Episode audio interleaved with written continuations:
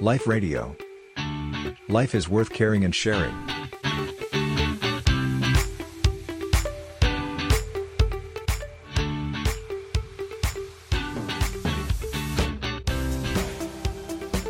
เคยปฏิบัติละ แต่ยังสงสัยว่าอ่ายังไม่เข้าใจเกี่ยวกับเรื่องของการปฏิบัติธรรมบางคนเนี่ย คิดว่าปฏิบัติธรรมแล้วเราจะไม่แก่ไม่เจ็บไม่ตายอะไรอย่างเงี้ยค่ะอืมพระอาจารย์มีคำแนะนำยังไงคะ ก็ต้องศึกษา การศึกษานี่อาจจะเรียนกันเป็นเรื่องเป็นราวก็ได้ หรือจะเข้าหาครูบาอาจารย์แล้วก็สอบถามนะซักถามปัญหาว่าที่เราสงสัยเนี่ยที่เราเข้าใจเนี่ยมันถูกหรือเปล่า อย่างที่โยมยกตัวอย่างว่าเออเข้าใจว่าปฏิบัติธรรมแล้วจะสุขปฏิบัติธรรมแล้วจะไม่ทุกข์เนี่ย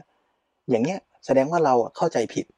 เราก็ต้องศึกษาให้เข้าใจใหม่ว่าปฏิบัติธรรมไม่ใช่ปฏิบัติหนีทุกข์นะ เป้าหมายของพุทธศาสนาไม่ใช่หนีความทุกข์แต่ว่าเราจะอยู่กับสุขและทุกข์ โดยที่เราจะไม่ทำให้มันทุกข์จนเกินกว่าที่มันเป็นอะค่ะ คือไอ้การแก่เจ็บตายนะมันเป็นธรรมดาของชีวิต แต่คนไม่ปฏิบัติ คนไม่เข้าใจชีวิต คนไม่ศึกษาชีวิต คนไม่มีทักษะในการใช้ชีวิตเนี่ย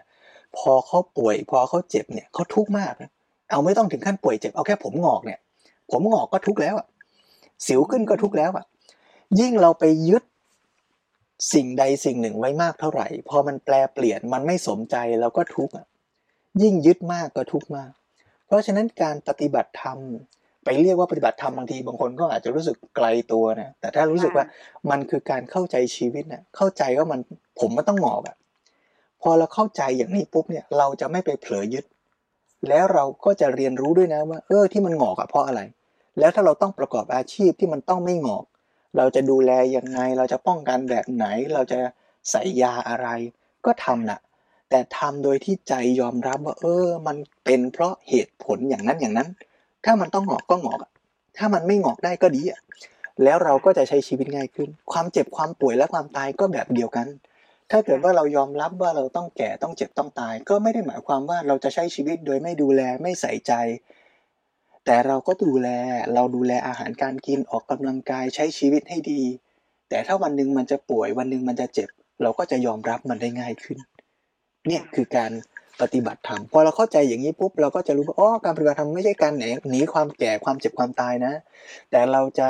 ปฏิบัติแล้วเข้าใจมันน่ะพอไปนั่งสมาธิแล้วปวดหัวเข่าอะ ก็ไม่ได้แปลว่ามันจะต้องไม่ปวดนะ แต่สังเกตเห็นความปวดตามเป็นจริง ว่าปวดมันเป็นยังไง มันเกิดขึ้นเปลี่ยนแปลงยังไง แล้วเราก็จะเห็นว่านอกจากปวดหัวเข่า มันมีปวดอีกอันหนึ่งคือปวดใจด้วยอืมว่าทำไมฉันต้องปวดนะ อยู่บ้านดีๆ แล้วทำไมจะต้องมานั่งปวดหัวเข่าด้วยเนี่ย มันมีปวดใจซ้อนขึ้นมาด้วยนะค่ะแล้วคนฝึกปฏิบัติก็จะค่อยๆเห็นว่าอ๋อปวดหัวเข่าเป็นอย่างนี้ ปวดใจเป็นอย่างนี้ แล้วจัดการกับปวดใจทำยังไง จัดการกับปวดเข่าจัดการยังไง ก็ค่อยๆจัดการ รู้ว่าอ๋อปวดใจนี่เราสร้างขึ้นมาเองนะ เราทุกข์เพราะเราไป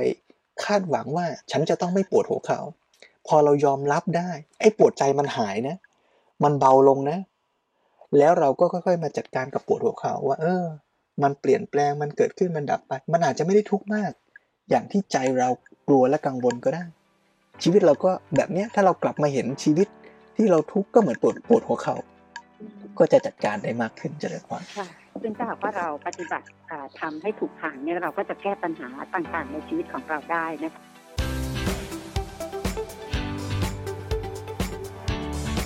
Life Radio.